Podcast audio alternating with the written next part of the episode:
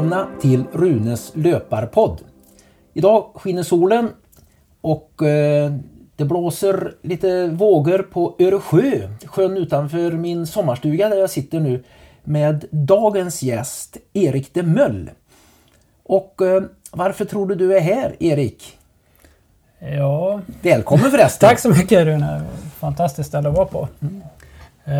Ja, det kan handla om skor kanske. Ja, därför att Erik Demöll är den som har varit med och dragit igång detta med ett nytt skomärke som kom i Sverige för kan vara 8 år sedan. Ja, det stämmer bra. 2012. Ja. Löplabbet var de första i Sverige. Hoka.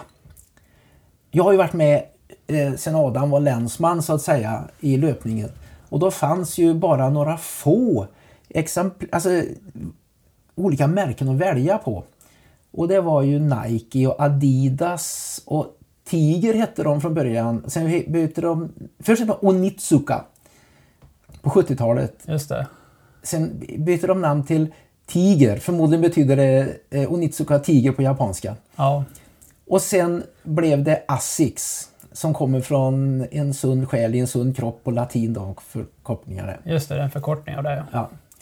Och sen fanns det lite Brooks då. Men de var väldigt marginaliserade. Saucony, tack vare framförallt Heinz Gerisch som en drivande kraft. Tack vare honom så blev ju Saucony faktiskt ett märke i Sverige också. Och så fanns New Balance. Fanns det något mer förresten? Puma har varit in lite grann. Ja, Puma. Ja, det var ju på den tiden Anders Salkaj promotade Puma. Då gick de uppåt. Då gick de uppåt och hade de lite trovärdighet. Ja, då gick det bra. Jag har förresten varit nere i Herzogenaurach i Bayern och föreläst för Adidas. På deras nära världsrepresentantmöte de hade. Och då fick jag väldigt mycket historiken bland om Adidas och Puma. Detta är lite stickspår nu, det är inte de vi ska prata om. Nej, men jag tror jag vet, jag förstår. Och det går en liten å genom Herzogenaurach. Och på ena sidan ån, det är Puma-sidan. Fotbollslaget är Puma, folk är Puma. Och på den andra sidan så är det Adidas. Och aldrig mötas de två. Ja, just det. Jag har hört någon historia, men jag tror du kan den bättre än mig. Ja, det var en fantastisk upplevelse att föreläsa för Adidas där. För jag fick gå ner i Adidas skolager där de hade gamla skor. De hade alltså Muhammad Alis boxningsskor och de hade Walter Röhrls rallyskor. Och Emil Zátopek, som inte hade hans spikskor också. Jag är inte helt 100% säker på det. Vilken samling. Ja. Och, alltså det fanns inte mycket mer. Nej. Och alla de här skoföretagen kopierar varann. Nervöst så kopierar de varann. Och de gjorde så dåliga grejer tyckte jag. Och sen då 2012 på ett ultralopp så ser jag någon som springer med vad är det för denna jäkla skor? Klumpiga. Det var det värsta jag har sett. Hur kan han springa? Det är ju en bra ultralöpare också. Varför springer han med... Vad är det för skor? Det var mitt första möte med Hoka. Och jag lovar mig själv att sådana där skräp ska jag aldrig någonsin befatta mig med. Det är ju löjligt. Det är det sämsta. Men jag är inte värre än att jag kan överbevisas att vad fel jag hade. Och det var du nog inte ensam om det året. Nej. Så att jag var ju övertygad om att det där var ju... Det hoppas att de försvinner från marknaden. Det gjorde de inte. Jag kan berätta att jag gör ju såna här löparresor åt Apollo tillsammans med Mia Thomsen. Mm. Vi slutade springa ett 63 km pass nere på Kanarieöarna för att Ventura. Och så kollade jag på de 20 som skulle ut och springa. 19 hade Hoka-skor. De har totalt tagit dominansen framförallt över ultradistanslöpning. Och den här podden ska handla om hur gick det till? Hur kunde de där freak-skorna som jag trodde från början totalt dominera framförallt de som har högst krav på skydd och att skor ska hålla? Hur kunde de komma från ingenstans och gå förbi alla de här höjdarna? Men först ska vi göra någonting. En liten ritual. Vi ska dricka blåbärssoppa. Ja. Jag har min vattenkokare här. Har du redan blandat i lite? Ja, men du kan få fylla på lite här så har vi Vasalopps temperatur på det. Vasalopps temperatur, Mångsbodarna. Ja. Alltså det är fantastiskt. Det sägs, det finns ingen svensk kultur. Allt är kommet utifrån. Blott barbariet ursvenskt är, sa till och med Fredrik Reinfeldt och citerade. Nu hör man hur vi rör i porslinskopparna här. Och det luktar gott där. Blåbärssoppa. Man säger så att den som har druckit blåbärssoppa i Mångsbodarna fattar att det finns en svensk kultur. Ja, vilken tur att man har gjort det. Ja. Nu ska vi slurka i oss lite. Oj, oj, gott. Oj, nu känner man sig stark hela dagen. Du vet, jag undviker ju att få för mycket koffein i mig. Mm. Då kan jag inte somna på ett par nätter. Kaffe gärna en gång om dagen. Men sen vill jag dricka något annat varmt. Och då blir det gärna blåbärssoppa. Ja. Så att, och det var ju flera år då jag inte drack kaffe överhuvudtaget. Och drack inte ens te. På grund av mitt aversion mot koffein. Eller aversion, jag blev känslig för det. Mm. Det är kanske någonting jag ska tänka på, för jag är också lite försiktig med koffein. Mm. Så att jag skulle börja sälja fönster år 2000. Så var jag på en första jobbintervju då. Det gick bra. Sen andra jobbintervjun, det var med en sån där Human Resources Consultant som de hette. Och då börjar hon den där att, varsågod, ta en kopp kaffe. Så, oj, jag dricker inte kaffe. Oj! Då kan vi avbryta nu. Om du inte dricker kaffe kan du inte jobba som säljare. Ja, men de kan väl dricka kaffe. Alltså, alla affärer görs upp över en kopp kaffe. Du måste dricka kaffe. Så jag började dricka kaffe. Där, så att, sen är jag tillbaka i det igen. Mm. Sen 20 år tillbaka. Nåväl. Jag har varit där också. Du har varit där med? Ja, och vi bjuden på kaffe och tagit kaffe fast jag egentligen inte ville ha det. Nej. Av artighetsskäl. Mm. Kaffe luktar gott, men jag vill inte dricka för sent på eftermiddagen av samma skäl som dig. Så jag tror blåbärssoppa är bättre. Åter till löparskor. Ja. Erik Demöll, vad kommer det sig? Hur kommer det sig att en uppstickare kan bryta sig in på marknaden så där? På en sån konservativ marknad som löparskor faktiskt var, vill jag påstå. Och göra något så radikalt. Ja. Annorlunda. Jag tror att det är en kombination av att våga sticka ut och köra sin grej oavsett vad andra tycker. Och få med sig de personer som sprang längst i skorna. Mm. Alltså, de borde uppenbarligen gå att lita på. Om ultralöparna var de första som anammade skorna. Det är också ultralöparna som du vet. Du har ju sprungit många mil själv. Ja. Får man dem att tycka om skorna så tror jag att det är ganska trovärdigt att det här är bra skor. Mm. Sen tar det en lång tid därifrån att komma ut. Mm. Och det finns det en historia bakom också. Men kan du beskriva vad som är så jag slipper göra det själv? Mm. Jag lämnar över jobb på dig. Ja, beskriva, vad är det som är så speciellt med Hoka-skor? Vi kan väl köra enkelt det som vi gör när vi utbildar butikerna i Sverige. Eller egentligen i hela världen. Då kallar vi det för Hoka-skillnaden, eller det Hoka Difference.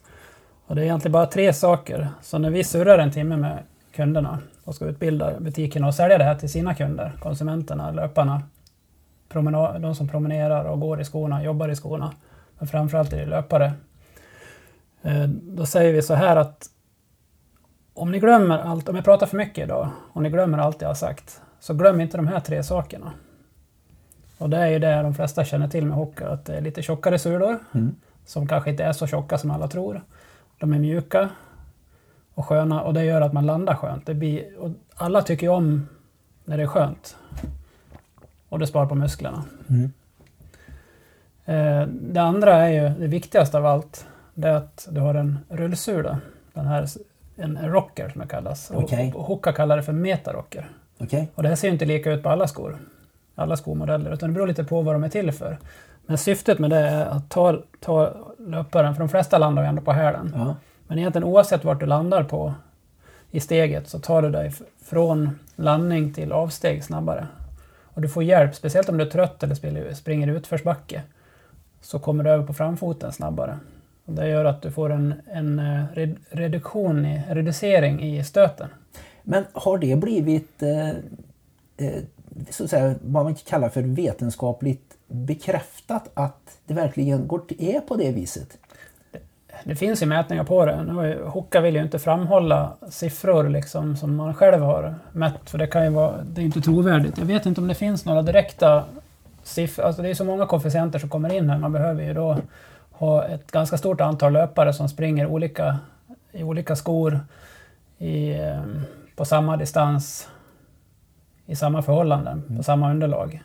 Så det, för att få en trovärdig undersökning så behövs att någon oberoende gör det. Då kan man kanske ta fram det. Och, så det är det med rullsulan i alla fall. Och det tredje, om vi ska ta de tre sakerna, så har du det som vi kallar för aktiv fotram då. Och det innebär att de ser väldigt tjocka ut, speciellt i härden. Foten vilar ju som i en skål, eller härden vilar som i en skålform. Mm. Om man tänker sig en Formel 1-förare sitter ju djupt i en sittbrunn i sin bil. Och det är ju för att skapa stabilitet. Man sänker tyngdpunkten. Och en Formel 1-bil har ju breda däck, den är bred och låg. Ja. Och Hokas sulor är något bredare än de flesta. De är inte så indragna emellan partiet. Och sen är de lite bredare överlag, ett par millimeter. Och när du står och vilar djupt i sulan och sen har du lite bredare, då får du en stabilitet.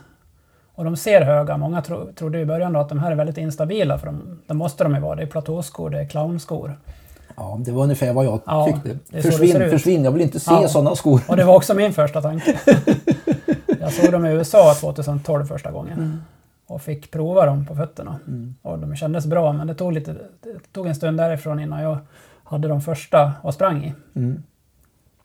Så det är väl de där tre sakerna som sticker ut.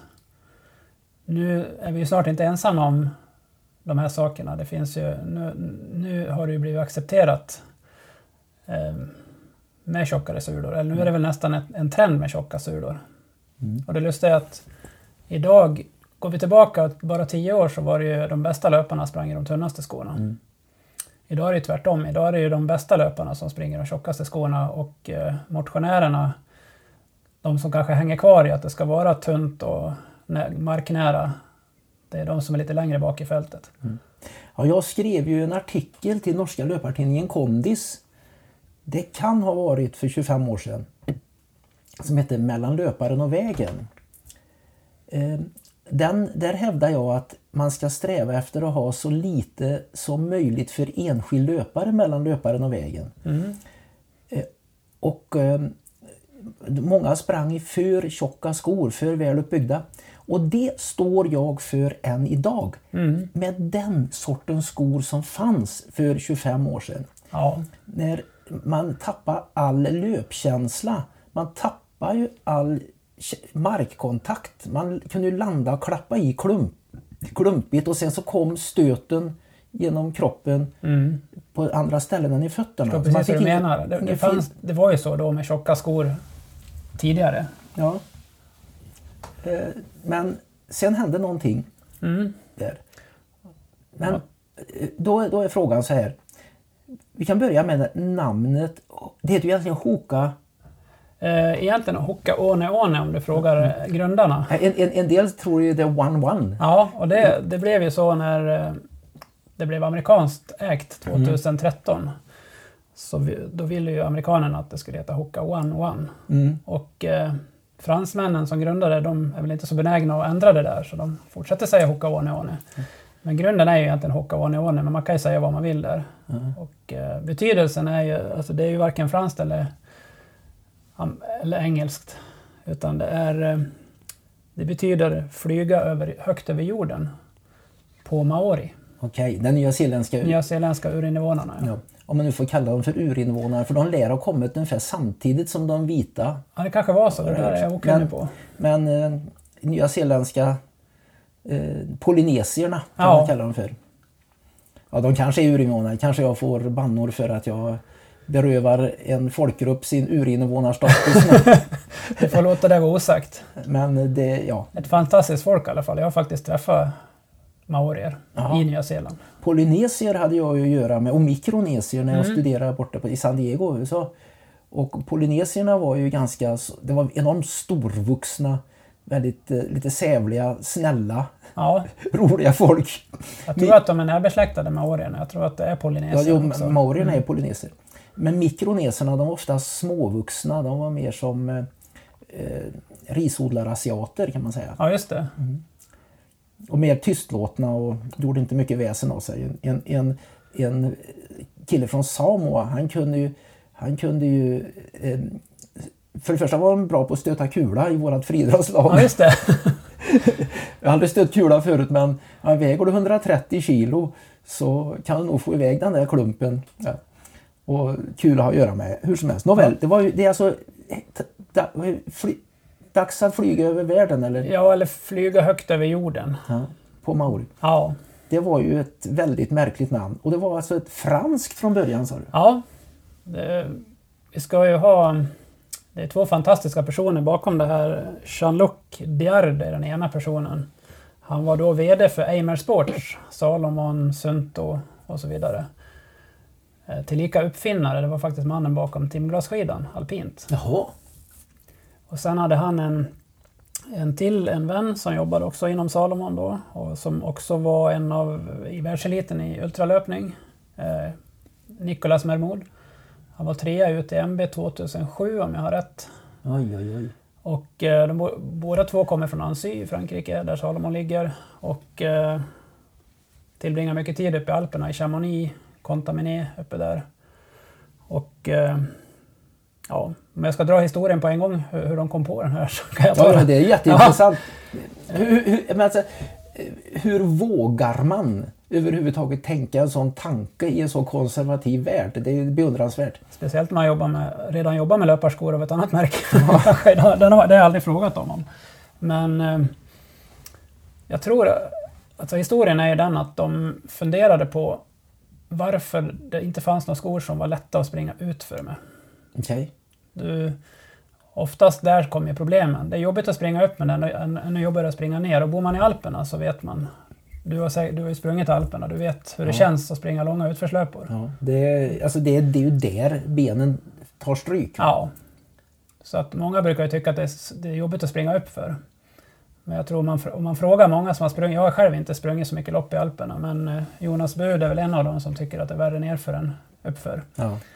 Och du har ju sprungit samma lopp. 19 gånger. 19 gånger till och med. Fast han har väl vunnit det 7-8 gånger. Ja, han har väl aldrig förlorat det.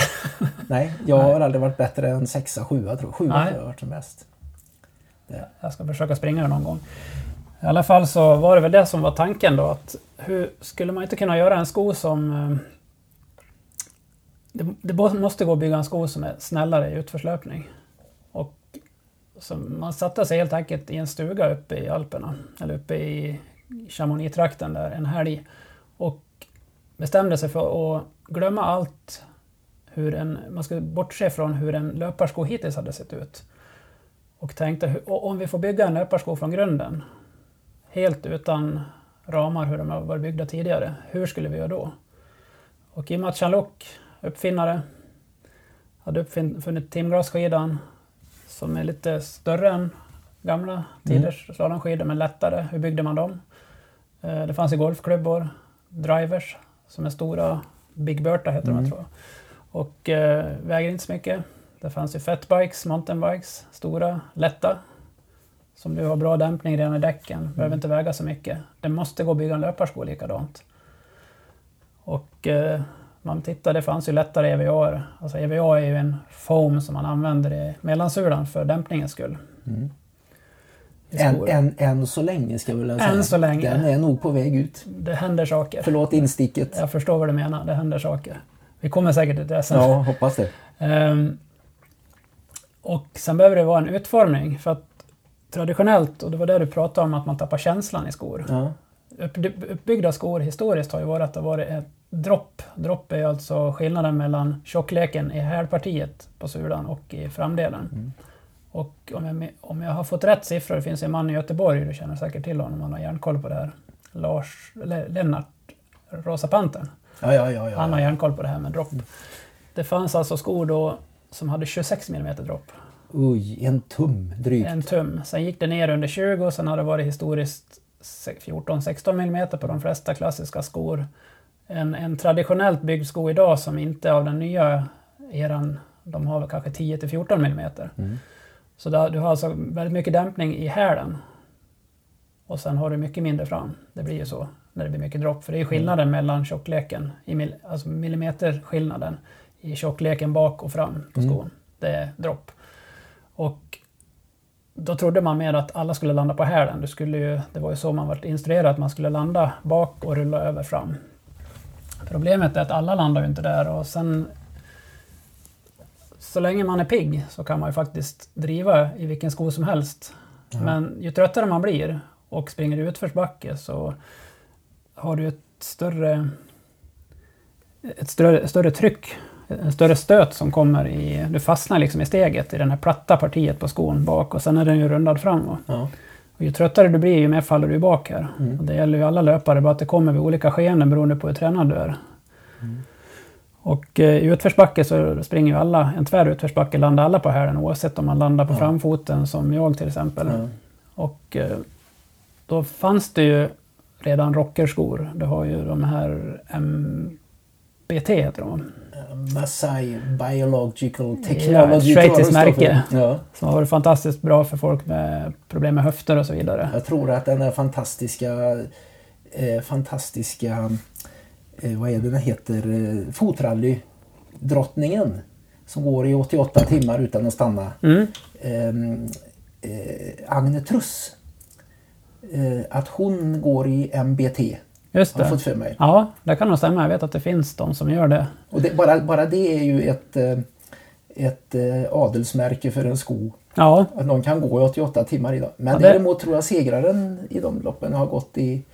Ja, vi tar det sen. Ja. Jag tror det är Hoka faktiskt. Ja, det kan vara Hoka kanske. Ja, när jag själv gick det så gick jag ett par Hoka Clayton. Ja, det kommer jag ihåg. Jag kom ju inte så långt. Nej. 20 någonting timmar. Det var jobbigare att gå än springa. Ja. Jag är ju slut i kroppen, så att jag var med för att uppleva. Hur som helst så tänkte man att om man gör en kombination av mjuka sulor och en rocker, en rullsula som är rund under. Och det måste vi testa. Så man gjorde helt enkelt, man karvade ut sulor som man kunde spänna på andra löparskor. Och Jean-Luc och Nico tog sig upp i Alperna. Hittade en backe som då hade man ett par vägskor, jag tror att det var Brooks, bra skomärke. Mm. Man hade ju sina egna Salomon terrängskor, och så sprang man med dem 10 gånger var, ska det vara, ner för den här och släppte på, och det tog i snitt 25 sekunder att springa ner för. Och så tog man de här sulan och spände på. Det blev ju väldigt höga skor då, för då hade du både skon och den här sulan utanpå. Och gjorde samma sak. Och fick ett snitt på 20 sekunder. Det är ett kap utav... Det är ju... Vad blir det? 20% nästan. Ja. Jag skulle nästan inte tro på en sån siffra. Nej. Procent, det är någonting jag är väldigt skeptisk till när förbättringar i procent, men 5 sekunder är mycket på så kort sträcka. Ja, det är det. Och i och med att det är utför så är det svårt att fejka det också. Ta i kanske av att du får någon slags, vad ska man säga, en placeboeffekt. Att du vet att det här ska vara bättre. Utan det gick helt enkelt snabbare. Och då tänkte man att det här ska vi göra någonting av. Vi är någonting på spåren. Och så bildar man Hoka 101 2009. Mm. Så i höstas, i september, fyllde varumärket 10 år. Hoka One. Hoka One. Du sa One. One sa jag. Du har varit för mycket bort i Florida. Ja, eller Kalifornien. Ja, det stämmer. Så att det var starten för märket. Och sen blev man... De började tillverka lite skor, lite prototyper och så vidare. Åkte på, om historien stämmer som jag har här, så var man då på The Running Event, som är väl världens största forum, expo för löpning. Brukar oftast gå i Austin i Texas, USA. Gick runt med varsin sko. Tjockare än vad de ser ut idag. De såg väl groteska ut. Mm. Och de flesta skakade på huvudet. Ja. Men jag klandrar dem faktiskt inte. Nej. Men där fanns det en ägare av en löparbutik i Boulder, Colorado. Mm. Som var intresserad och faktiskt till slut erbjöd sig att köpa ett antal skor. Och han sålde allihop. Och det var väl förmodligen ultralöpare han sålde dem till. Mm. Och sen fick man helt enkelt in skor som... Det var ultralöpare som började springa i dem. Och efter ett år, så utan att man visste om det, så hade Hoka-skor suttit på segrarna i 4 av världens hårdaste ultralopp. På 4 kontinenter dessutom. Undrar om Spartaton var med där? För det är ju... Ja, det borde ju vara ett av dem tycker man, om det skulle vara i Europa. Jag vet faktiskt inte vilka det var. Sen fick man ju med sig Carl Meltzer som du känner till. Ja. En hårding från Utah i USA. Jag tror Nico kände honom och han hade ju ett kontrakt med ett annat företag och hade betalt dessutom. Mm.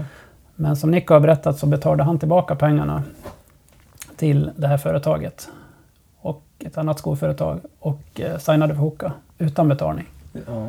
Och började springa i Hoka. Ja, skor är så billiga, så viktiga så att jag brukar säga det att till någon som är jätteglad över att ha fått en skosponsor, skriver kontrakt med en skoföretag. Varför gör du det? Det rör sig om kanske 5 000 kronor om året. Jämför det med att dina fötter är helt fria att välja skor helt själv. Det kommer nya modeller hela tiden. Så att jag tycker han gjorde rätt där för att det är så viktigt alltså. Ja. Att man har någonting man tror på och trivs i. Skorna blir ju som däcken för en rallyförare. Ja. Eller motorn kanske.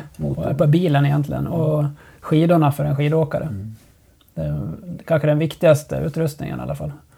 Förutom kroppen. Ja, du har ju vissa som, med skidor då, vissa som säger det. Och nu snackar vi inte om ytterst eliten, för de är betalda. Men jag hör känns som att jag åker bäst på Fischer eller jag åker bäst på Madshus. Mm. Det beror lite grann på vad man har för åkstil och sånt. Och det kan ha med löpstil också att göra, jag vet inte. Jo, alla passar ju inte i Hoka, alla passar inte i Brooks, alla passar inte i Saucony. Så det är ju... Det finns ju ingen sanning för alla. Nej, det är väldigt viktigt att framhålla. Så att sen började det alltså bara rulla på och det var ju ganska typiskt att det kommer från ultradistanslöpare.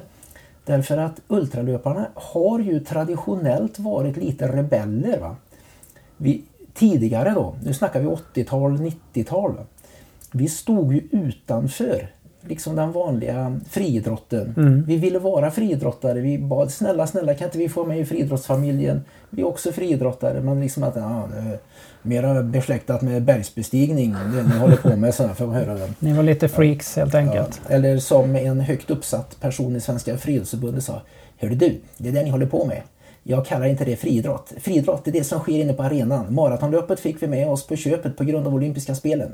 Det ni håller på med, det är lite mera cirkus. Kiviks marknad. Ja, det... Jag berättar inte vem det var. Nej, det behöver vi inte göra.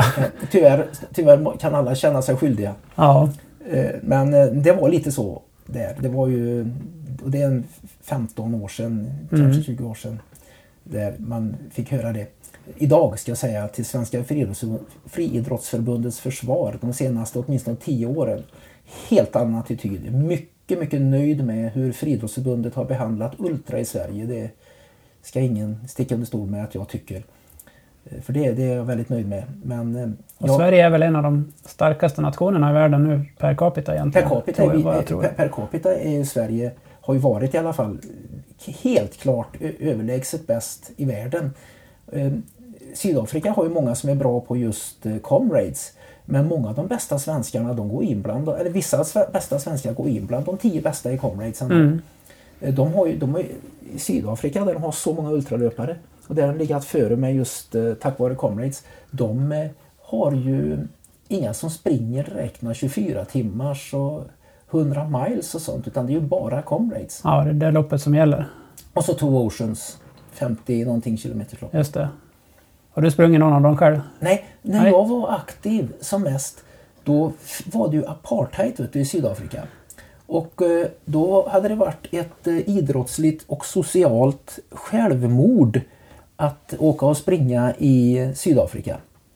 Så att när det släpptes upp någon gång på 90-talet att vi fick åka till Sydafrika och springa, då kände jag liksom att nu är jag klar med satsa på de här 100-kilometersloppen. Nu är det längre ultra som gäller för mig.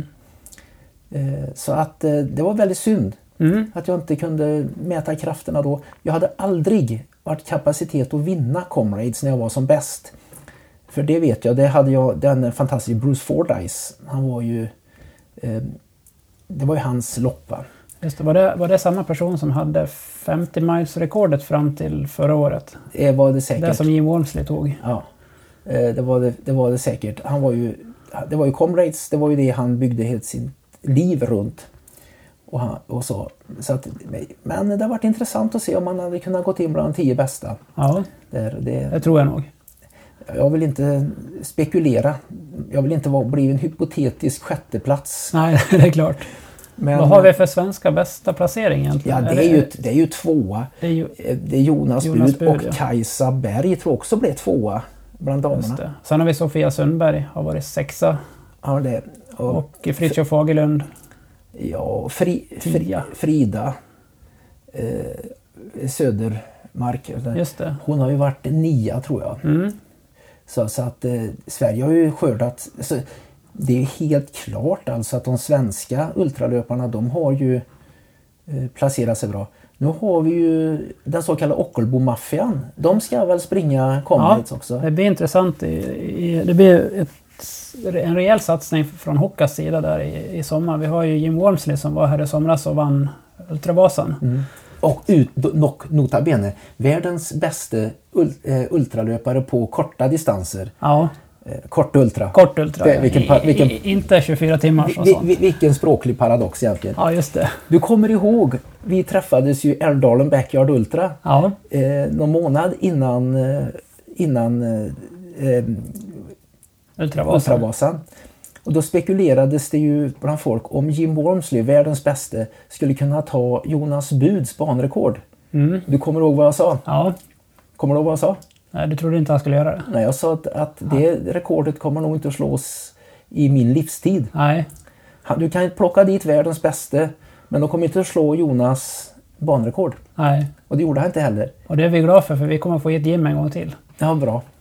Av den anledningen. Ja. Ge honom en kraftig kuling från väster. Kraftig västlig kuling. Och perfekta förhållanden. Och att han är i sitt livsform, då möjligtvis... skulle han kunna slå det. Och det är kul att Jonas fick behålla det också. Ja, både ja och nej. Detta med att behålla rekord, förstår du. Det är någonting som är intressant. Jag har ju själv haft vad man kan kalla för svenska rekord. Men vem fasen vill behålla ett rekord? Vad ska man med ett rekord till? Det är väl roligare att det blir en utveckling. Ja. Eller hur? Ja, men så är det ju. Ja. Så att det enda anledningen till att jag blev glad för att Jonas fick behålla rekordet, det var inte för Jonas egen skull, utan det var för att jag fick rätt. Du fick rätt där, ja. Vad var det jag sa? Ja. Det är ytterst viktigt. Ja, jag minns dina ord när Jim kroknade. Vad sa jag då? Jag minns orden du sa innan. Jag minns orden precis. Du sa i Älvdalen. Ja, han kommer inte slå det. Nej.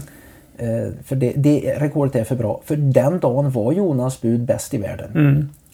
Precis. Ja, det var ju otroligt bra. Ja, jag sa ju också det om Jonas då. Jag träffade ju hans svärföräldrar på en refug på Uddevallas mest trafikerade gata. Jag var ute och gick där med Mary. Vi kom från varsitt håll. Och mitt ute i refugen möttes vi på grönt ljus. Och sen stod vi och pratade. Jag blev grön gubbe och röd gubbe flera gånger. Och då, det var 2015 var det, ja. Då säger Jonas svärmor så här att du vet ju att Jonas är skadad nu. Han har inte kunnat träna på ett halvår. Ja, så då vinner han VM. Och VM skulle gå i mitten på september.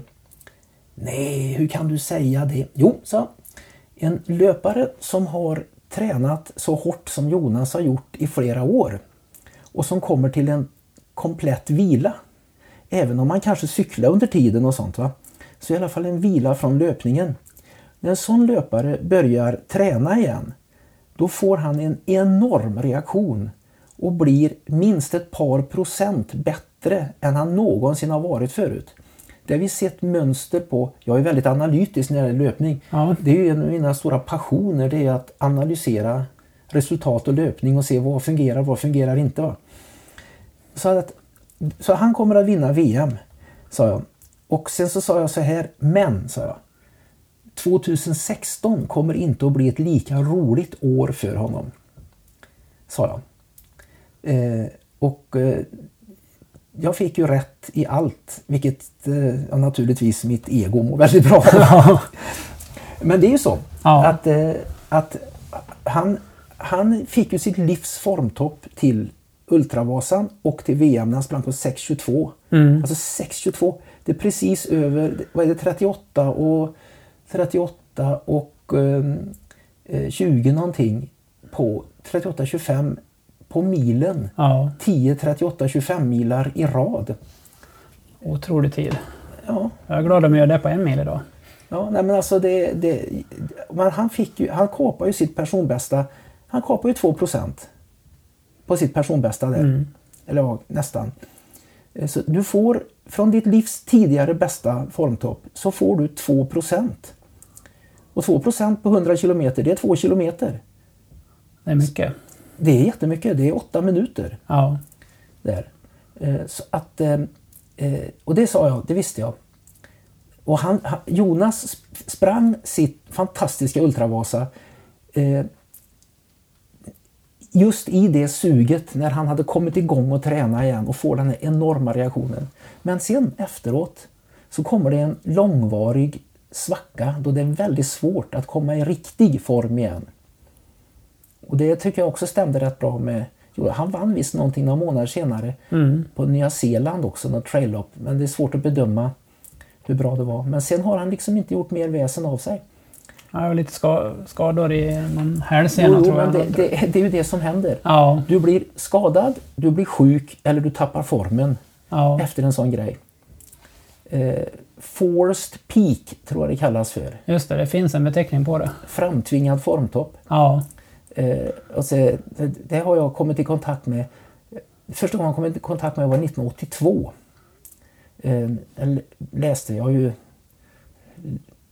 Jag har ju varit lite nördig med hur de här prestationerna kommer till och hur det fungerar.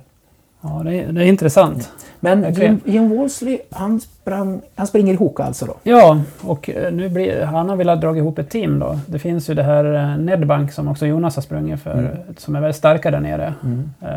Jag tror att de har det, man behöver, om man ska vara bland de bästa där nere så tror jag att man har lite bättre service om man springer för ett team. Ja. Och det gäller att någon i teamet har kontakter också där nere. Mm. Och Jim ville ha med sig lite bra löpare. Vi hade Sage Kennedy där förra året. Elo var nere och sprang. Jag tror Elo var 14. Sage var väl 25, tror jag. Och i år blir det då Jimmy spetsen. Och sen har vi Jocke Lantz och Elo Olsson från Ockerbo. Johan kommer inte att springa. Varför inte det? Han satsar lite mer på terräng och lite mer kuperat. Jag tror att han är bättre där. Jag tror att det är anledningen. Mm. Nu hoppas vi att det blir av också då. Så att det inte coronan ställer till någonting. Men Jim satsar väl på att vinna förstås. Det gör han alltid. Ja. Han går aldrig in i ett lopp utan den tanken. Och vi har ju svenska Peter Fredriksson då, som kommer vara ledare för han har kontakter där nere och så vidare. Så att det blir mycket svenskt i det teamet. Mm. Så vet jag inte, det kommer att vara någon amerikan här också som jag inte fått namnet på riktigt än.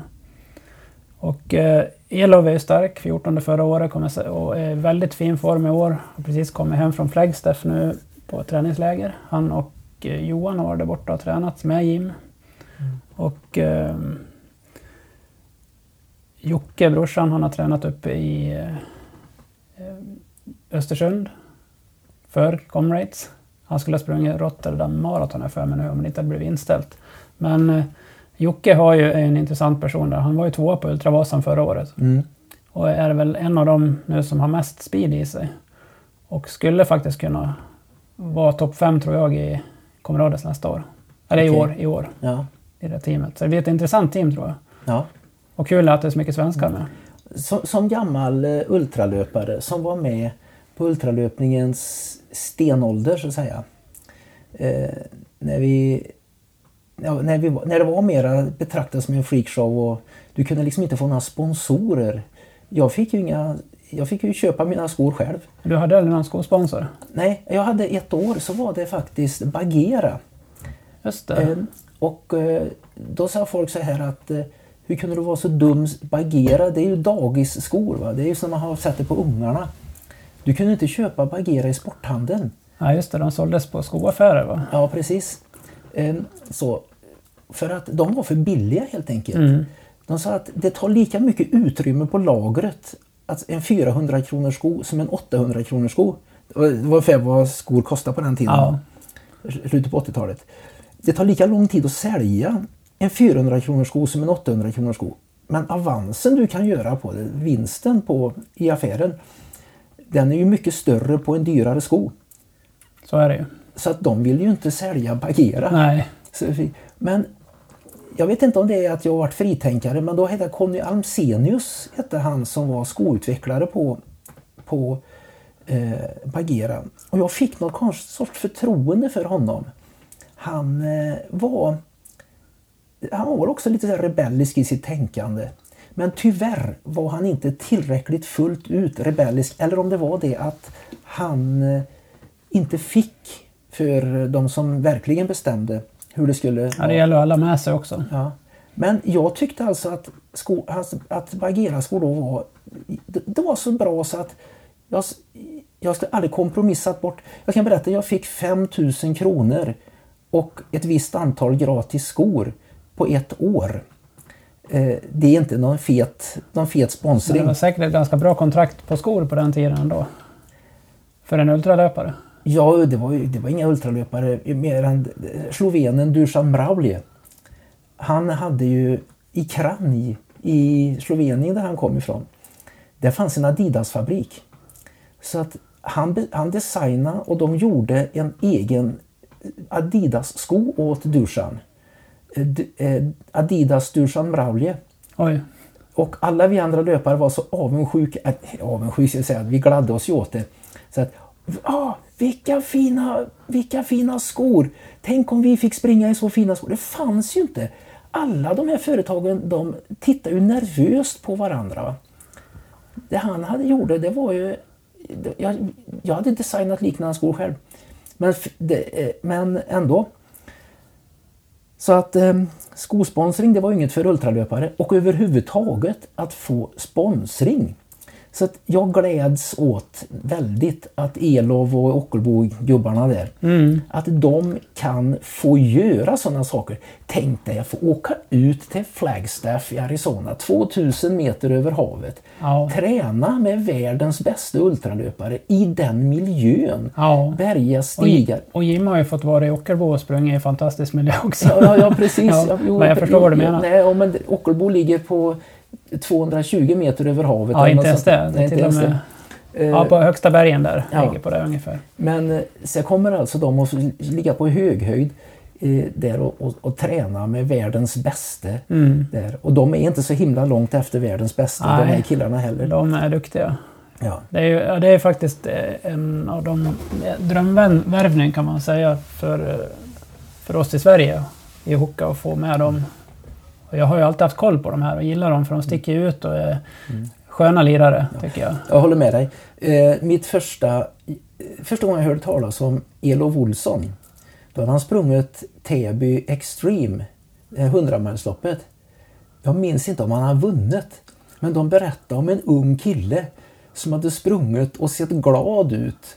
Och verkat glad hela tiden. Med varje varvning hade han verkat så glad och tyckte att det verkade som folk blev glada bara de såg honom varva. Ja. Och 100 miles, det är i alla fall 16 mil. Man kan ju se plågad ut. En Gebrese Lasse från Ockelbo. Ja, och då tänkte jag så här, där har vi killen. Ja. Där har vi mannen. Så att mitt första möte med Elof Olsson, vi hade inte ens säga hej. Då tittade jag på honom och så sa att du ska slå mitt svenska rekord på 24 timmars, sa han. För det var min målsättning, att han skulle ta mitt rekord. Du såg potentialen där. Jag såg potentialen. Ja. Jag såg att det var precis rätt mänskligt material. Va? En kille som kan springa långt och vara på bra humör. Mm. Ungefär som jag blev intresserad av min fru i 24-timmarslopp i Norge.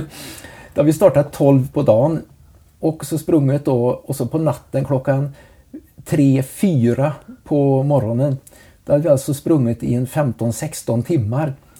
Och hon är glad och kvittrar som en liten fågel och på bra humör. Och tänkte jag att där har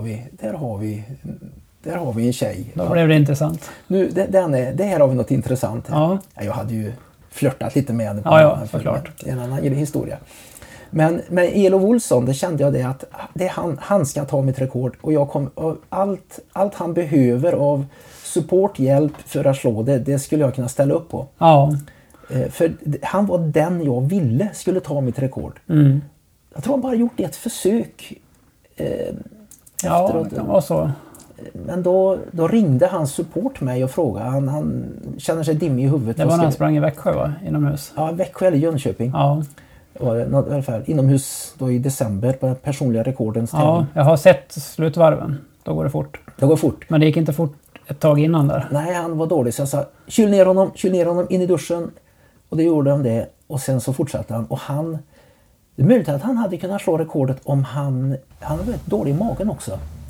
Ja, det var någonting där. Ja, men om han vill göra en attack nu mot det nu gällande svenska rekordet som inte längre är mitt, så skulle jag kunna tänka mig att ge honom, men han behöver inte min support längre. Han har kommit så långt i sin egen utveckling så att han klarar sig. Säg inte det.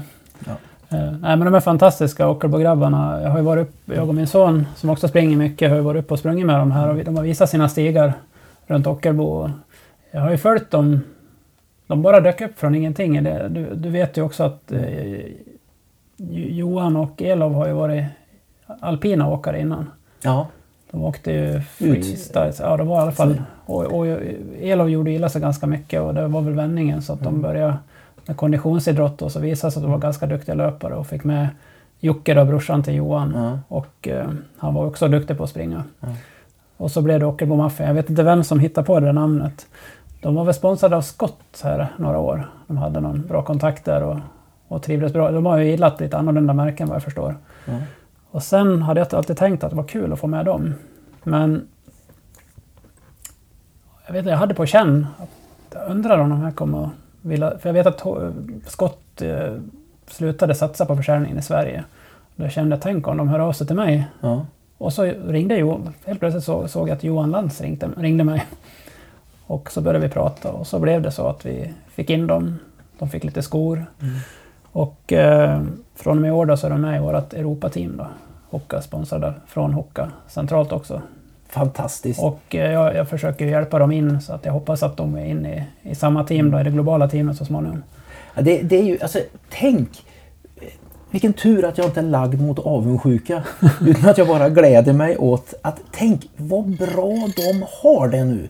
De här killarna, att de kan ingå i ett team, att deras prestationer är accepterade som riktig idrott. Mm. Det var ju inte mina. Nej, de behöver ju fortfarande jobba. Det är ju inte sådana pengar, men ändå det är fantastiskt att de har stöttning i alla fall. Behöver jobba. När du kan ta månader och åka och träna någon annanstans. Det är ju fantastiskt. Ja. Det är roligt. Och utrustning och grejer. Så att, nej, men det är bra. Men de kontaktade dig. Varför det? Hur kom du in på detta med... Jag har fått uppfattningen att det är du som har dragit igång Hoka i Sverige. Ja, det är inte riktigt sant. Men jag hade väl turen att få komma med precis när det började bli stort. Och jag ska väl säga att vi har ju två norrmän som ligger bakom. Utan dem hade jag aldrig hamnat i det här heller. Och de här norrmännen, vi har en Elling Valhall som bor uppe i Trondheim och Karl-Jörgen Nordberg som bor i Hamar. Tillsammans har de haft ett företag som heter Planet Snow och sålt bland annat Burton och de har sålt Oakley. De har sålt, jag tror att de tog in SUP, alltså med brädståupppaddlingen till Norden en gång i tiden också. Mm. Innovativa killar. Och 2011 så träffade de Chandok och Nico nere i Annecy av någon anledning. Och var inte sena på att kolla vad det här var för skor de höll på med den i Annecy. Och ja, fick agenturen för Norden helt enkelt. Och behöll då agenturen för Sverige, Norge, Danmark. Och började lyckas bra i Norge, så de började sälja på löplabbet i Norge tror jag 2011. Så var de väl över till Sverige och fick sälja på löplabbet i Sverige 2012. Och då var det ju ett märke i periferin då du såg det, och jag såg det också där. Ja. Det var clownskorna kallas de för. Och det var ju bara ultralöpare i stort sett. Ja. Och du vet ju att det var en barfotagera här som har jobbat ut sakta. Och det var ju mitt i det här, och Sverige var väl ett av de länderna som anamma, där hade flest barfotalöpare per capita också. Mm. Jag tror att vi är ganska tekniskt nyfikna i Sverige. Ja. Tillika Norge, det är samma i Norge också. Och jag jobbade åt ett annat företag som heter Turtime med kompressionskläder här under några år, och där någonstans så fick jag var på Runners då i Stockholm, och då hade vi en kille som heter Andreas, ultralöpare, som jobbade där, och jag vet att jag var väldigt trött i benen, för jag hade sprungit en intervallpass på morgonen och ville göra ett till pass samma dag. Och även morgonen efter, för jag låg på hotell i Stockholm. Och jag brukar springa när jag inte gör något annat, när jag är ute på hotell. Och fråga, finns det några skor som är lättlöpta fast värdämpade för en person som har trött i benen? Och då fick jag testa Hoka igen. Jag hade sett dem i USA tidigare. Och han lyckades sälja på mig ett par gula och röda Rapa Nui Tarmac tror jag de hette. De finns inte kvar idag. Tjocka rackare. Men det blev så roligt att springa så att jag kommer ihåg morgonen efter det här så bodde jag på ett hotell i Stockholm, och jag skulle bara ut och springa en liten sväng så att jag skulle hinna tillbaka till hotellfrukosten. Men jag sprang så långt så jag missade hotellfrukosten. Oj. Så jag var såld. Oj. Och sen kontaktade jag de här, lyckades surfa upp, de har inte gjort så mycket reklam liksom utåt. Jag lyckades surfa upp en mailadress till dem och drog iväg ett mail och frågade dem. Jag har ju varit något sån här triatlet, hållit på med lite sporter, triathlonlöpning, skidor, och hade lite idrottsbakgrund och jobbade inom sportbranschen. Och, ja, du var ju en av Sveriges bästa triatleter under en tid. Ja, jag låg väl lite under de där bästa, men jag var i alla fall med och lyckats fått några SM-medaljer tack vare väldigt bra lagkamrater i triathlon kan man säga.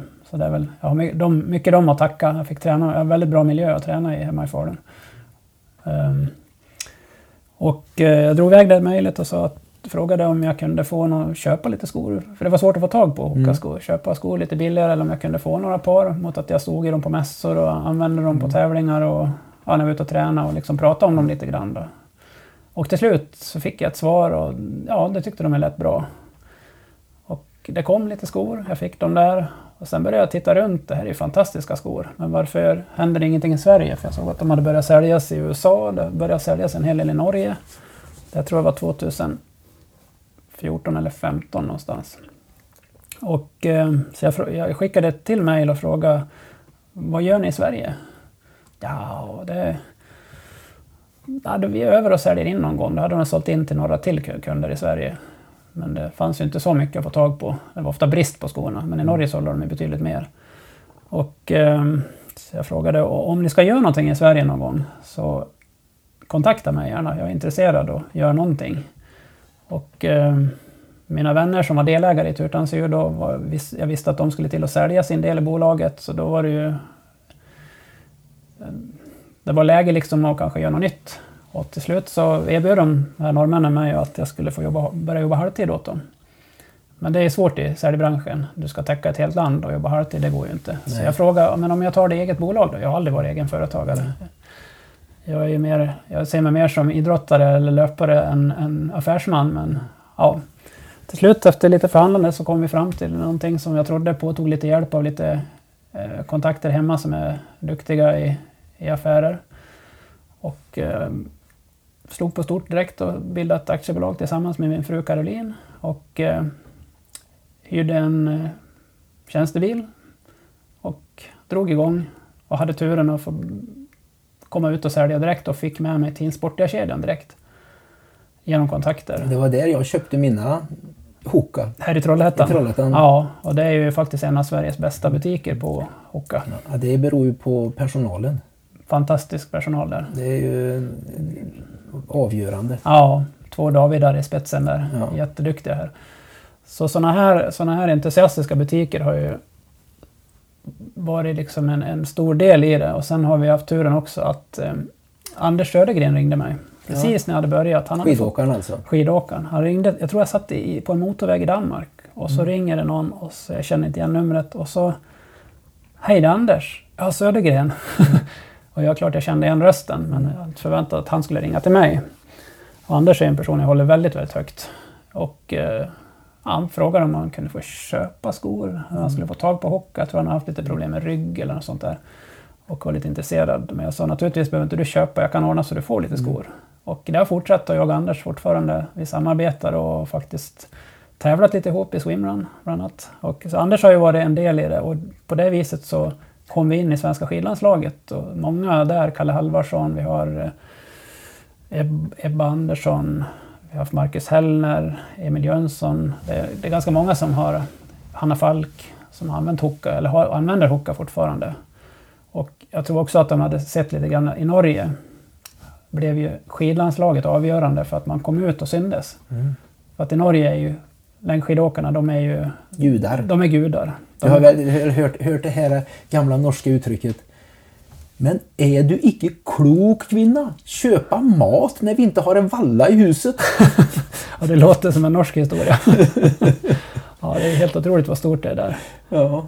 Och jag kan väl säga att skidlandslaget kanske vart också avstampet för att vi kom ut så snabbt här i Sverige. Och jag glömde att säga när det här var. 2016 i 1 november så drog jag igång och började sälja Hoka i Sverige. 2016? 2016.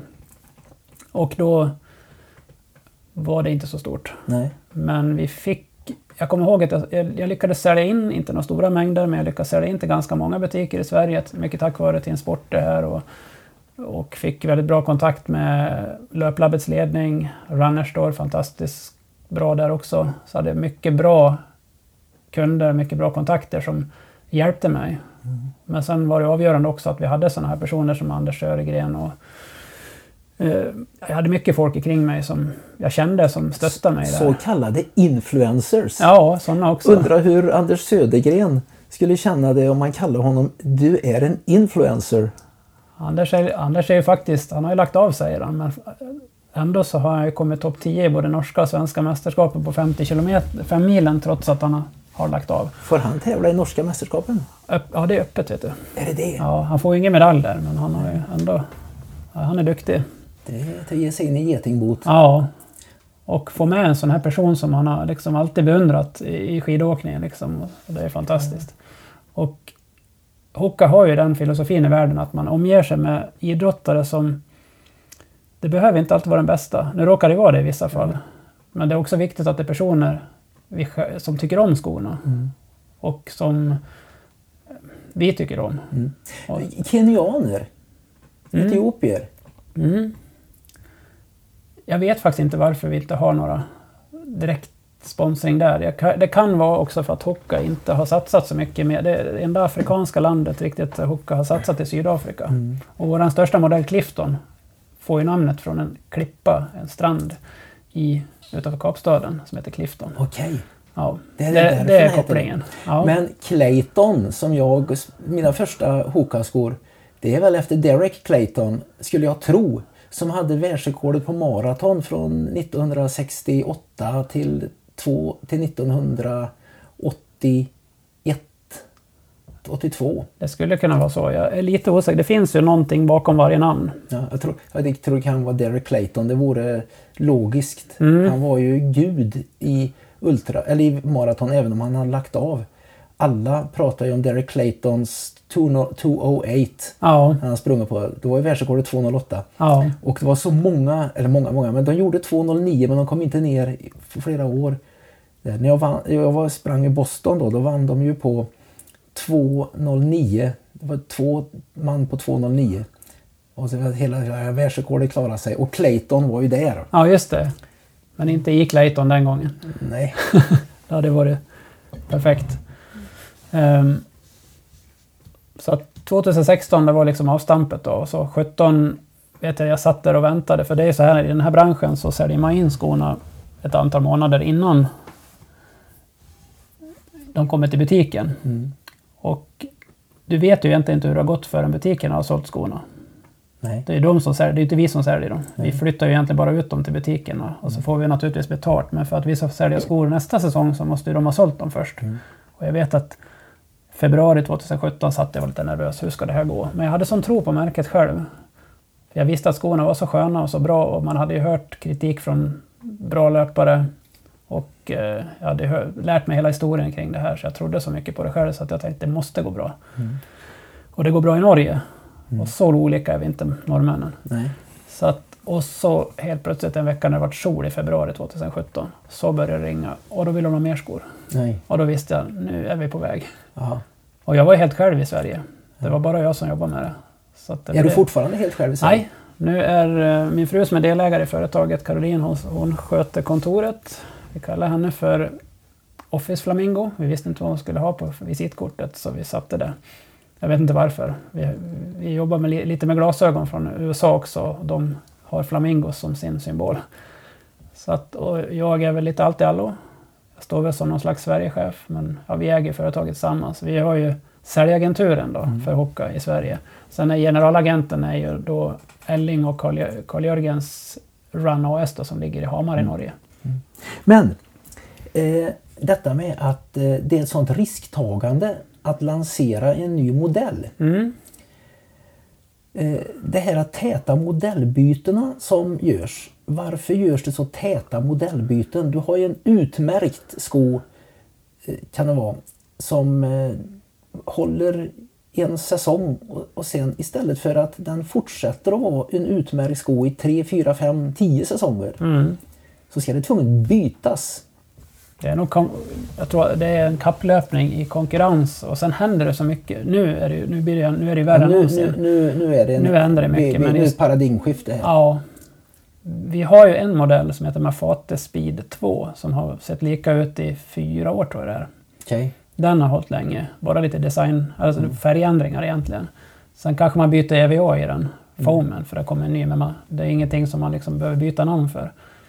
Men sen på sådana här modeller som vi säljer mycket av, som Clifton till exempel och Bondi, där är vi uppe, det kommer vi på 7:an snart om några månader. Mm.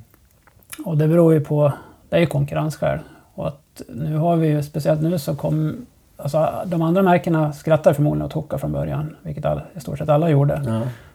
Mm. Och Hoka fick väl egentligen vara helt ensam om det här i 5-6 år, om det här med den här typen av skor. Och sen blev vi väl de som tog upp jakten och har lyckats bra med, fast från en annan synvinkel då, det är ju Nike. Ja. Med sina Vaporfly och Zoomfly och alla de här. Och där har du ju egentligen en liknande tanke, fast på ett lite annat sätt då. Mm. Där har vi den stora gåtan för mig. 1983 tror jag det var. Det här har jag berättat i en annan podd vid ett annat tillfälle. Då var jag ju i San Diego då, jag bodde ju där borta då, 3 år. Då var det en löpare, jag tror det var Terry Cotton, han hette, väldigt, väldigt bra 5000 meters löpare. Han hade undersökt varför är världsrekorden på 5000 och 10 000 meter på bana så mycket bättre än världsrekorden på landsväg. Det är ju i alla fall så att du har fler chanser att springa ett landsvägslopp än ett banlopp på 10 000. Så att du har mycket bättre chanser att pricka in ett lopp när du verkligen är i form. Varför skiljer det så mycket för att springa så mycket fortare på bana? Och han analyserar ju detta. Och jag sög på direkt och kollade, där har vi säkert förklaringen. Och förklaringen var den här styva plattan som spiken sitter i agerar som hävstång. Och en stark löpare, inte en motionär alltså, men en stark löpare har nytta av den här hävstången och får då den här effekten. Och den gör alltså kanske 1%, kanske mer. Och det är därför som... Och då berättade han, pratade med honom den här Terry Cotton. Han sa det att jag vet att de har försökt bygga in fjäderstål till och med framfoten. Men det har inte blivit bra. Men jag tänkte, men varför bygger de inte in en styr plastplatta? Mm. Varför gör de inte det? Varför har ingen gjort detta? Tänkte jag. Det har tagit alltså ifrån 1983 när jag först hörde talas om det, det är ju säkert analyserat redan innan, till 2000, när kom de första kolfiberskorna? 2018? Ja, de som har uttalat kolfiberskor. Sen har det faktiskt funnits skor som har haft delar av sulan. Alltså det har funnits Sot, ett märke som satsar på triathlon. Jag har själv sprungit lite grann i de skorna. Hade ju faktiskt en Kevlar-liknande platta i mitten, emellan foten. Ja, men det är en annan grej. Det, är inte riktigt, det gick ju inte över hela. Nej, utan det är alltså ifrån tåspetsen och bak till... Mm. Det är ju för att få hävstångseffekten. Mm. Du får ju inte den om du lägger den i mitten på skon. Nej, och det var ju Nike som lanserade sin Vaporfly 4%. Det var 2018 om jag minns rätt. Men det inte alla känner till det var ju att Hoka faktiskt hade en sån innan.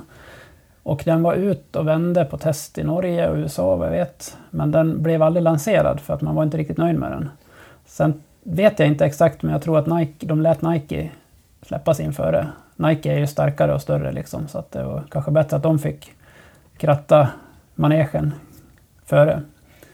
Och sen släppte vi då våran Carbonex i början av maj 2019. Först nu? Ja, vi hade ju faktiskt en innan också. Vi hade ju faktiskt på våren 19 hade vi ju tidigare, eller till och med hösten 2018 lanserades den. Det var ju Evo Carbon Rocket, också en kolfibersko. Mm. Nu skulle jag inte ha någon nytta av en kolfibersko tror jag, för nu är jag för svag och har ett för svagt steg. Jag har hört motionärer som har sprungit i de här Nikes värstingskor då, och säger det att detta är ingenting för mig. Jag är inte den löparen som ska ha de här skorna. Så att de kanske aldrig blir den här stora volymskon. Nej. Men det är fantastiskt ändå att det tog så lång tid innan den här innovationen verkligen kom. Kolfibrer har ju funnits väldigt länge. Ja. De finns ju i spikskor och de har ju haft kolfiber istället för plast för att de sätter spiken i. Ja, cykelskor har ju det. Ja. Haft det länge också. Ja, men inte löparskor. Nej. Och löparskobranschen anser jag har varit så alldeles för konservativ och feg och nervös. Och det var därför jag fick någon konstig märklig sympati för de här freakskorna Hoka. För att de vågade sticka ut. Och sen så fick jag prova ju själv. Och så fan, det var ju inga... Det går ju att springa i de här. Ja. Det är riktigt bra. Vad tror du själv nu då om framtiden? Jag tror att vi ligger, alltså om man ser totalt på marknaden så tror jag att vi ser ju en förändring där vi går mot, det handlar ju dels om teknologi, det handlar ju också om trender. Hoka har ju skapat både en ny, alltså bana väg för en ny teknologi, och Nike har ju kopplat på det och gjort det väldigt bra, och jag tror att egentligen så har Nike och Hoka hjälps åt i det här. Nike har ju lyckats med sitt Kipchoge-projekt här. Tyvärr får jag säga. Ja, alltså för sporten kanske. För nästa rekordhållare. Ja, det är ju tråkigare förstås. Ja. Sen har det ju gjort att jag tror att om vi tittar tillbaka för 10 år sedan så var ju 100 meter där man alla tittade på ett mästerskap. Idag är ju maraton kanske nästan huvuddistansen. Mm. Den som Friidrottsförbundet, eller vad sa du, som de fick med det på köpet. På grund av maraton? Ja, precis. Det var nog inte officiell hållning i Svenska Friidrottsförbundet. Det var ju en enskild tjänstemans... Ja, just det. Ja, kanske humoristisk, jag vet inte, åsikt. Men för branschen tror jag att det är bra, för att du har ju ingen jättemarknad på spikskor. Nej. Utan däremot så maraton har ju växt och det är ju stort. Och idag är det ju många som springer maraton även på... Jag som själv har hållit på med triathlon mest... Du avslutar ju en Ironman med en mara också, så att, och där krävs det ju ännu bättre skor, för där är du trött när du kliver från första metern. Mm. Och jag tror att vi kommer nog att se en väldig kapplöpning nu på framförallt kolfiberskor och mer dämpning, för att nu börjar det bli accepterat. Du har ju fortfarande kanske vissa som är misstänksamma mot dämpning, men på väg... När du kan kombinera, förr så var ju dämpning, precis som du sa, en väldämpad, välbyggd sko Då tappar man känslan. Ja. Men idag kan man ju använda en mjuk EVA som är tjock, riktigt tjock. Gör du det tillsammans med en rullsula eller ett lägre dropp så du landar lite längre fram, eller att du gör en kombination med en kolfiberskiva och en karbonskiva, så får du ju spänsten också. Du fastnar liksom inte, du svampar inte ihop skon. Nej, om du då är en stark löpare. Om du är en stark löpare, ja. Och det är det jag tror också, att du kommer en massa jolly joggers som, eller sådana där som är så over the hill, som för att fortsätta använda engelska uttryck, som jag, som de måste ha de här värstingskorna, men kommer att bli besvikna för att jag tror inte, det är min egen personliga tro, fast jag aldrig provat de här kolfiberskor, att man måste nog vara ganska stark. Och det sa den där Terry Cotton i San Diego också då, 83.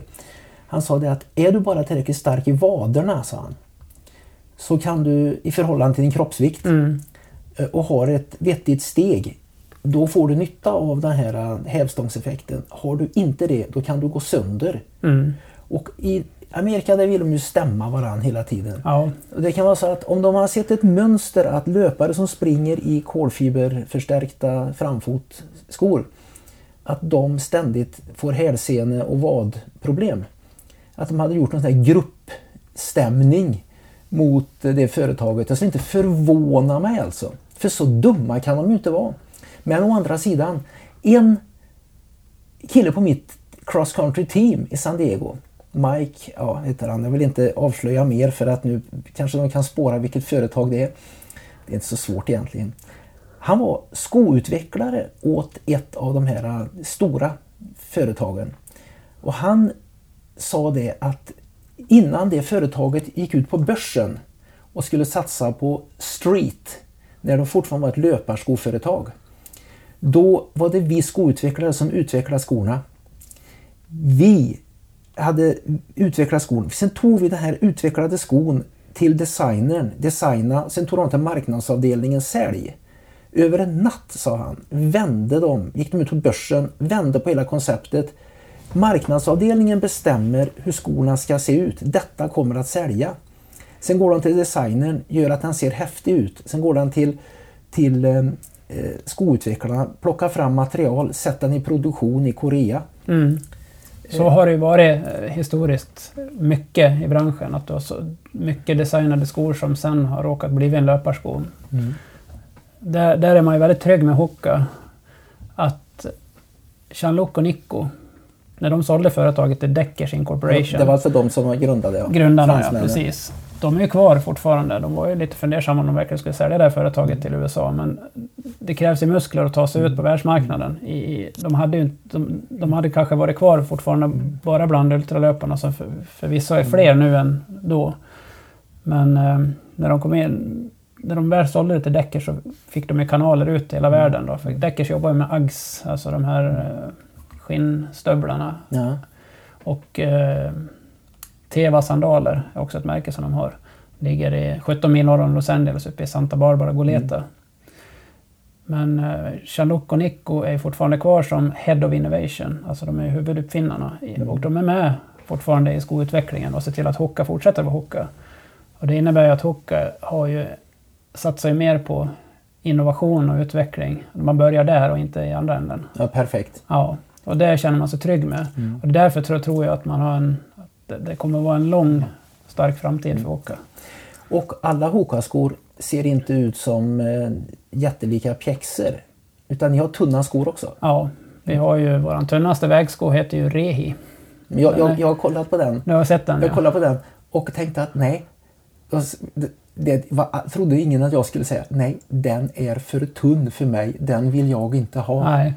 Därför att nu är jag så svag med ålderns rätt. Jag fyller 64 om några veckor. Och är inte alls så stark längre. Så att, hade det varit när jag var som starkast, då hade jag mycket väl velat ha den. Men nu ska jag berätta vad jag inte tycker om med Hoka. Mm. Detta är ingen fjäskpodd. Detta är en idrottshistorisk podd istället. Det är bra. Så att jag ska berätta vad jag inte tycker om med Hoka. Och för det första, de modeller som jag verkligen har tyckt om, det har varit framförallt Challenger. Som ser ut att vara tjock sula. Men den är det ju inte. Om man klämmer åt mellan tummen och pekfingret och man kan få det greppet, så är det bara det att det är uppdraget på sidorna. Ja. Den har fått jättebra löpkänsla i. Så den är bra.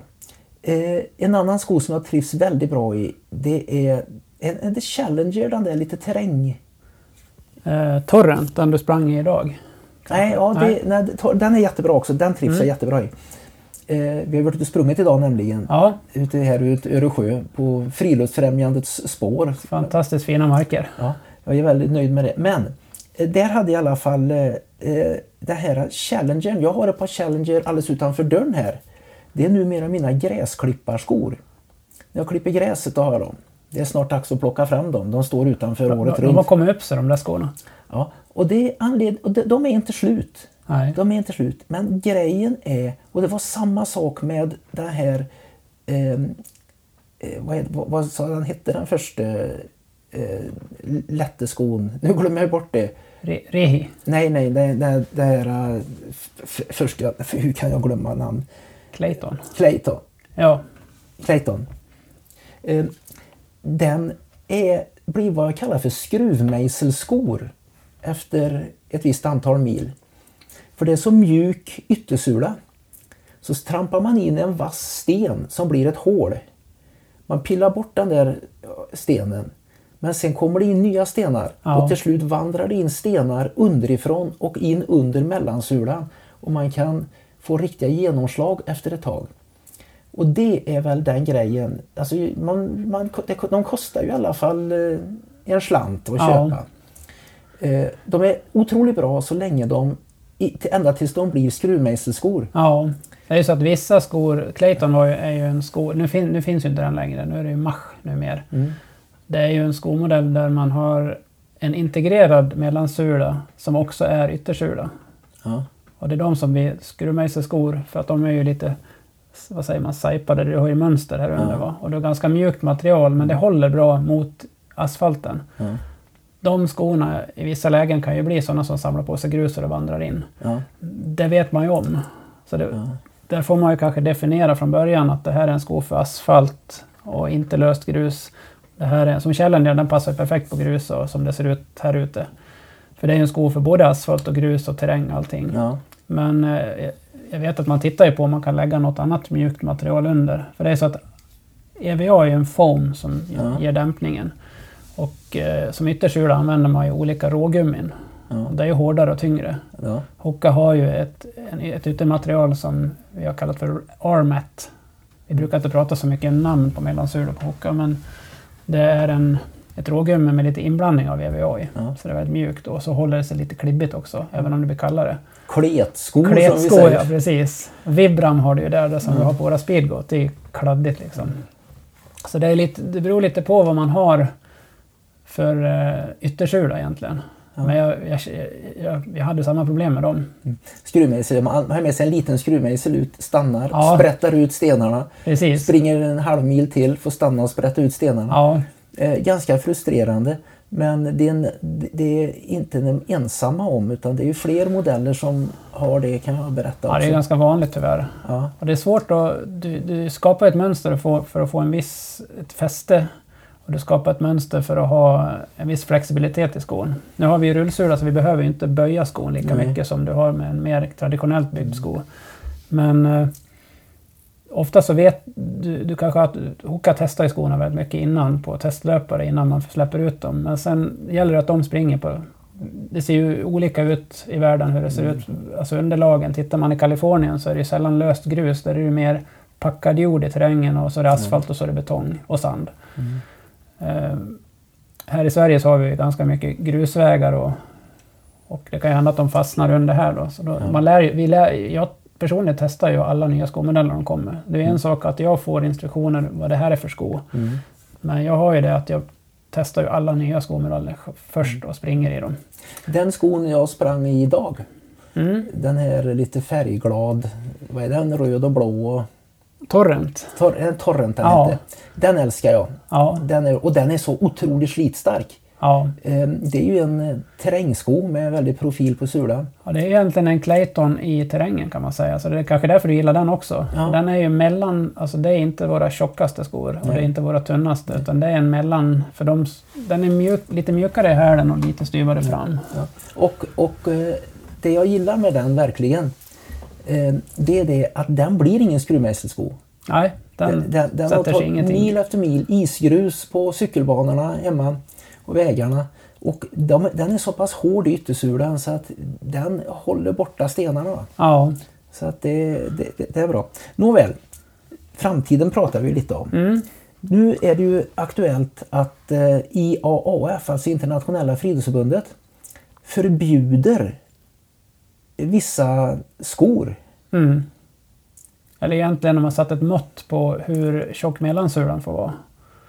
Och om jag har rätta informationen så är det 40 mm då i storlek US 9 eller 9,5 någonstans där. 40, runt 43, 42 eller 43 får de vara max 40 mm. Har du en större storlek så får den vara lite över 40 mm. Och så får det vara en karbonplatta. Bara en karbonplatta? Inte mer än så. Men en karbonplatta, den kan ju vara hur bred som helst. Den kan ju vara så bred som den täcker hela framfoten. Ja. Får den göra det? Ja, jag tror inte att det finns någon begränsning på det. Vad skulle man tjäna på fler karbonplattor när den ändå hela framfoten är täckt? Ryktet gick ju på den skon som Kipchoge använde när han sprang under 2 timmar här i Wien. Då gick det rykten om att det var 3 karbonplattor plus några luftfickor eller någonting i den där skon. Nu vet vi inte om det var så riktigt. Det var i alla fall ett rykte och det fanns ritningar ute på Instagram som hade läckt ut. Jag vet inte om Nike har bekräftat att det verkligen var så.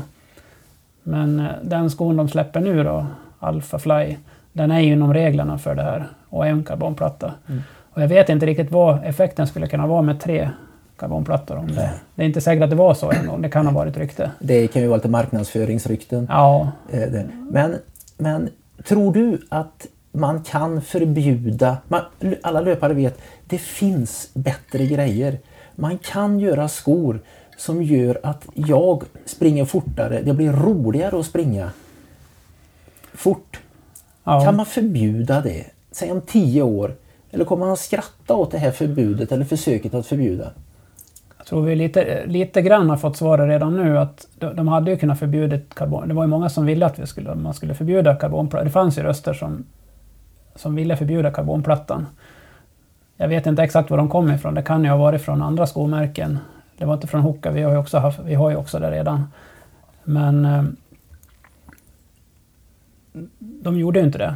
De tillät ju 40 mm och en karbonplatta. Så det visar ju lite grann att man vill inte hindra det för mycket heller. Så det kan ju vara en slags jämkning. Att man satte ner foten och satte en gräns här. Det kan ju vara för att det kommer ett OS. Mm. Du hade ju amerikanska uttagningarna här precis i samband med det där rekordet. Eller den här regeln som kom. Mm. Och någonstans där så behövde man ju lansera en sko då som... Det finns ju nya regler nu att... Jag tror att i samband med det här så kom det en regel också att den skon som ska användas av en OS-löpare måste finnas på marknaden 4 månader innan och sånt här. Det är en regel jag kan verkligen sympatisera med. Och det är bra, för då har alla samma chans. Ja. Men däremot så är det min förutsägelse att skoutvecklingen kommer att släppas helt fri. Helt fri. Mm. För jag tror inte att det går att motivera att det finns bättre grejer men de är förbjudna. Ja, det enda jag ser där det är väl så länge det blir löpning, så länge det inte blir stylthoppning. Ja, det men ja. Då är det inga löpare. Nej, men så länge det blir löpning så jag tror också att det kommer att släppas vidare, för vi har ju sett det i cykel, vi har sett det i skidor, vi ser det i de flesta sporter. Jag har svårt att se att det har väl alltid funnits en utveckling. Sen som du sa att det stod ju still länge. Mm. Nu har det hänt någonting som verkligen ger effekt. Det stod still för att alla tittar nervöst på varandra. Mm. Och ingen vågar sticka ut. Ja. Där. Och väldigt mycket skulle jag vilja tro var amerikanska Runners World. Och jag högaktar Runners World som publikation både i USA och Sverige, så det är ingen kritik. Ett redskap blir ju vad man använder det till. Och de hade ju årets sko på 80-talet. Och där fick de ju poäng för olika grejer. Du fick poäng för framfotstabilitet, bakfotstabilitet, alla möjliga grejer. Och ju mer grejer du hade som du kunde få poäng för, så blev de ju, den poängen bara växte när de fläskade på med grejer. Och sen var det en som blev årets sko. Och jag pratade med en sporthandlare där borta i San Diego då när jag var där. Och sa det att vi vet att den här löparen ska inte springa i den skon. Nej. Den här löparen väger alltså 110 pounds, alltså motsvarande kanske 50 kilo. Mm. Den här löparen ska springa i en helt annan sko, lättare, enklare sko. Istället för att springa i de här gubbskorna. Men de här gubbskorna, klumpiga, de hade ju samlat på sig poäng för skydd, vridstyvhet, pronationsskydd, stabilitet i hälkappan, allt möjligt. Och då börjar alla anpassa sig efter skotesten. Sen slutar ju Runners World göra sådana skotest, för de fattar ju att det här är ju inte bra. Nej. Så det var ja. Nej, skotesterna idag tycker jag alltså Runners World gör ju mycket tester idag, och de är ju väldigt viktiga att vara med i också. Delvis så får de ju laboratorietester, alltså prov, eller de får ju resultat från dem från USA till Sverige, och sen provspringer de ju själva också här i Sverige då, skor då, som de får från oss.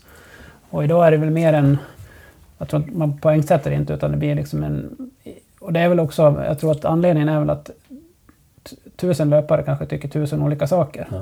Så det blir, för att få, du kan inte få det objektivt på 3-4 testare. Sen är det den här konservatismen.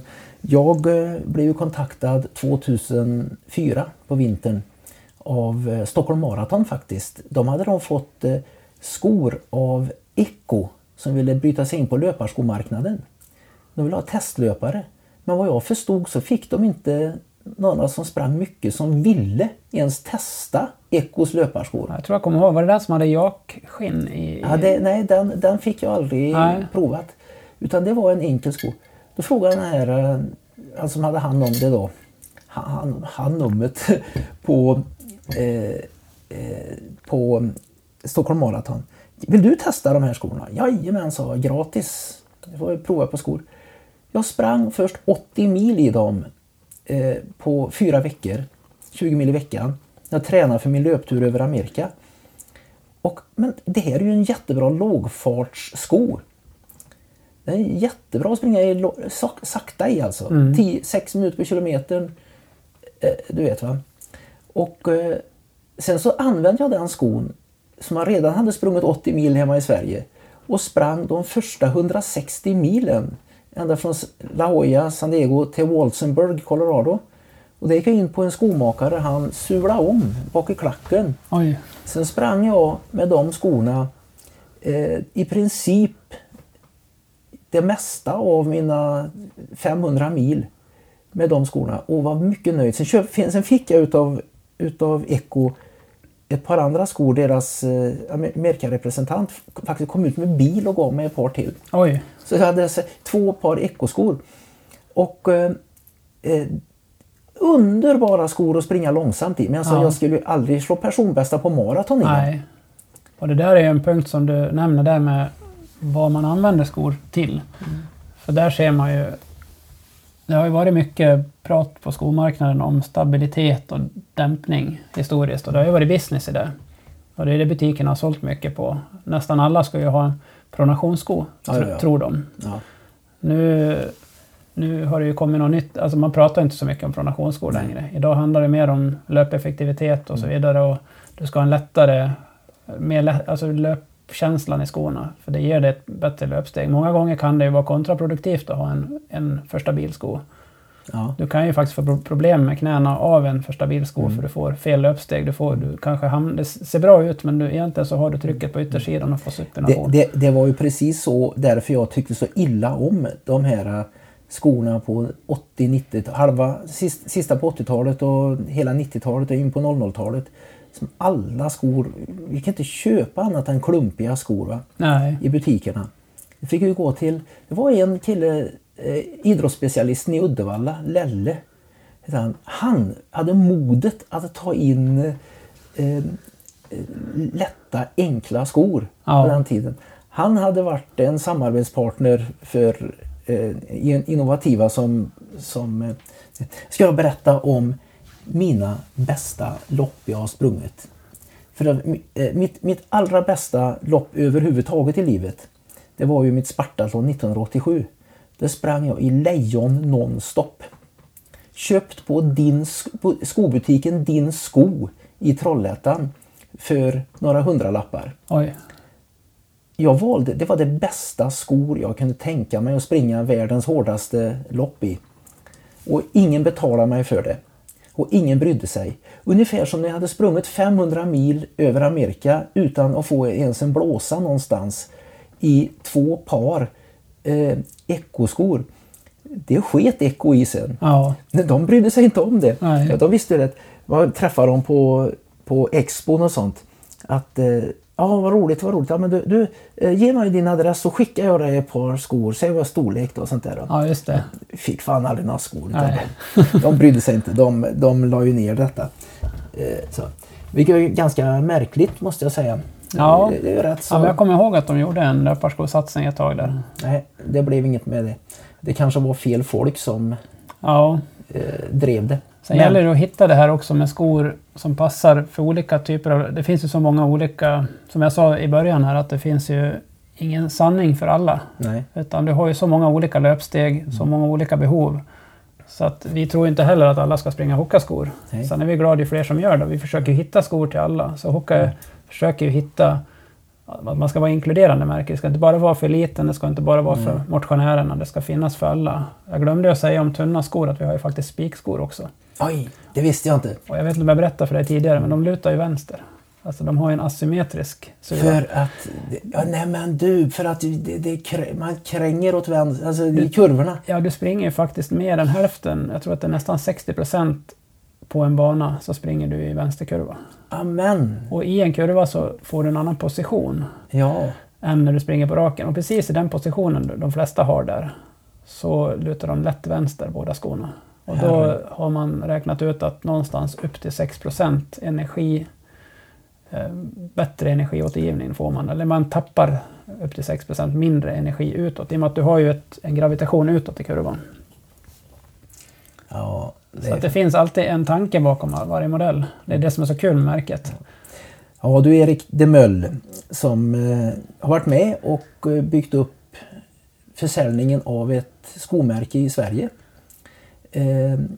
Det här var som sagt helst skulle inte vara någon fjäskpodd egentligen, men det blev ju mycket idrottshistoria, skohistoria där, för att väldigt intressant. Du har ju satt en prägel på svensk löpning genom det. En gammal triatlet som du är. Ja. Och längdskidåkare. Ja. Du berättade förut när vi var ute och sprang att du har stått i elitledet i Vasaloppet några gånger. Du har stått led nummer 10. Ja, jag började i led 10 faktiskt. Jag är ju dalmas. Eller mas ska vi säga att vi är. För vi får inte säga dalmas. Dalarna, man bor i Dalarna och då är man mas. Mm. Och då måste man åka Vasaloppet. Och det kom jag ju på. Jag spelade ju fotboll och ishockey. Jag var ju rätt så dålig på det. Men jag försökte ju ändå. Man var konditionsstark. Och fick vi tag i en startplats i Vasaloppet. Tror jag det var 1991 eller 92. Och det var inte så mycket snö hemma i Dalarna heller. Utan jag köpte ju skidorna i Leksand på Allans Sport, kommer jag ihåg, veckan innan. Hade ingen valla, för jag hade hört att det fanns vallaservice uppe i Sälen, men det var ju dagen innan där. Jag kom samma morgon, hade väl åkt 4 mil tror jag innan. Ställde mig sist, vet att det stod 2 stockholmare bredvid mig och rökte i starten. Så det var lite annorlunda. Jag tror att jag åkte på 10 timmar och 16 minuter inklusive ungefär 2-3 timmars matstopp. Oj. Jag tog det lugnt, men jag trodde att jag var kung i början för mina skidor gled så bra. Och det gick ju bra. Första backen där går man ju upp i det 10. Man står upp för den backen för, det tar ju sån tid att komma upp. Ja, och jag var väl ovetande om det, men jag var väl kanske en pionjär på att staka. I alla fall i början så länge jag orkade staka. För den fästvalla jag hade haft på, jag hade glömt att rugga skidorna i mitten. Jag hade inte tagit reda på hur man skulle valla plastskidor, så jag började staka på isen på sidan om spåret och åka om alla, tyckte jag. Jag var ju stark i armarna i alla fall, men jag var inte lika uthållig, så jag kom till Risbergsbackarna och där gick jag vägen. För att där var det för flackt för att saxa upp, och det var för brant för mig då. Jag var för trött i armarna för att staka upp. Så hur jag tog mig upp vet jag inte, men jag hade skidorna på mig i alla fall. Mm. Sen vet jag att jag satt och fikade och pratade med någon i 45 minuter i Risberg. Fick på lite ny valla där. Men kom i mål på 10 timmar och 16 minuter. Och så ditt snabbaste Vasalopp? 4.25 eller 4.29 någonstans. Det är brutala hastigheter. Ja, jag åkte ju led 10, 9, 8, 7. Sen bestämde jag mig att, och 5 var jag nere i sen. Sen bestämde jag mig för att så här kan vi inte hålla på. Det är ju all respekt för gamla damer och så vidare, men de ska inte åka från mig tyckte jag. Så jag anmälde mig till en skidkurs uppe i Idre. Och där var ju ledarna där var bland annat Sven-Erik Danielsson, Håkan Westin, Staffan Larsson, Liss Frost, Karin Öhman. Det var flera starka åkare där uppe. Och jag skulle säga att jag har dem attackat direkt efter den kursen, så sidade jag upp med led 2 i Vasaloppet. Och så var jag på den där kursen i 5 år i rad tror jag och hamnade i elitledet till slut.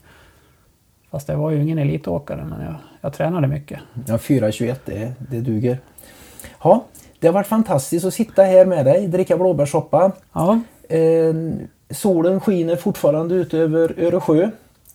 Vi kan se ut rätt över sjön där.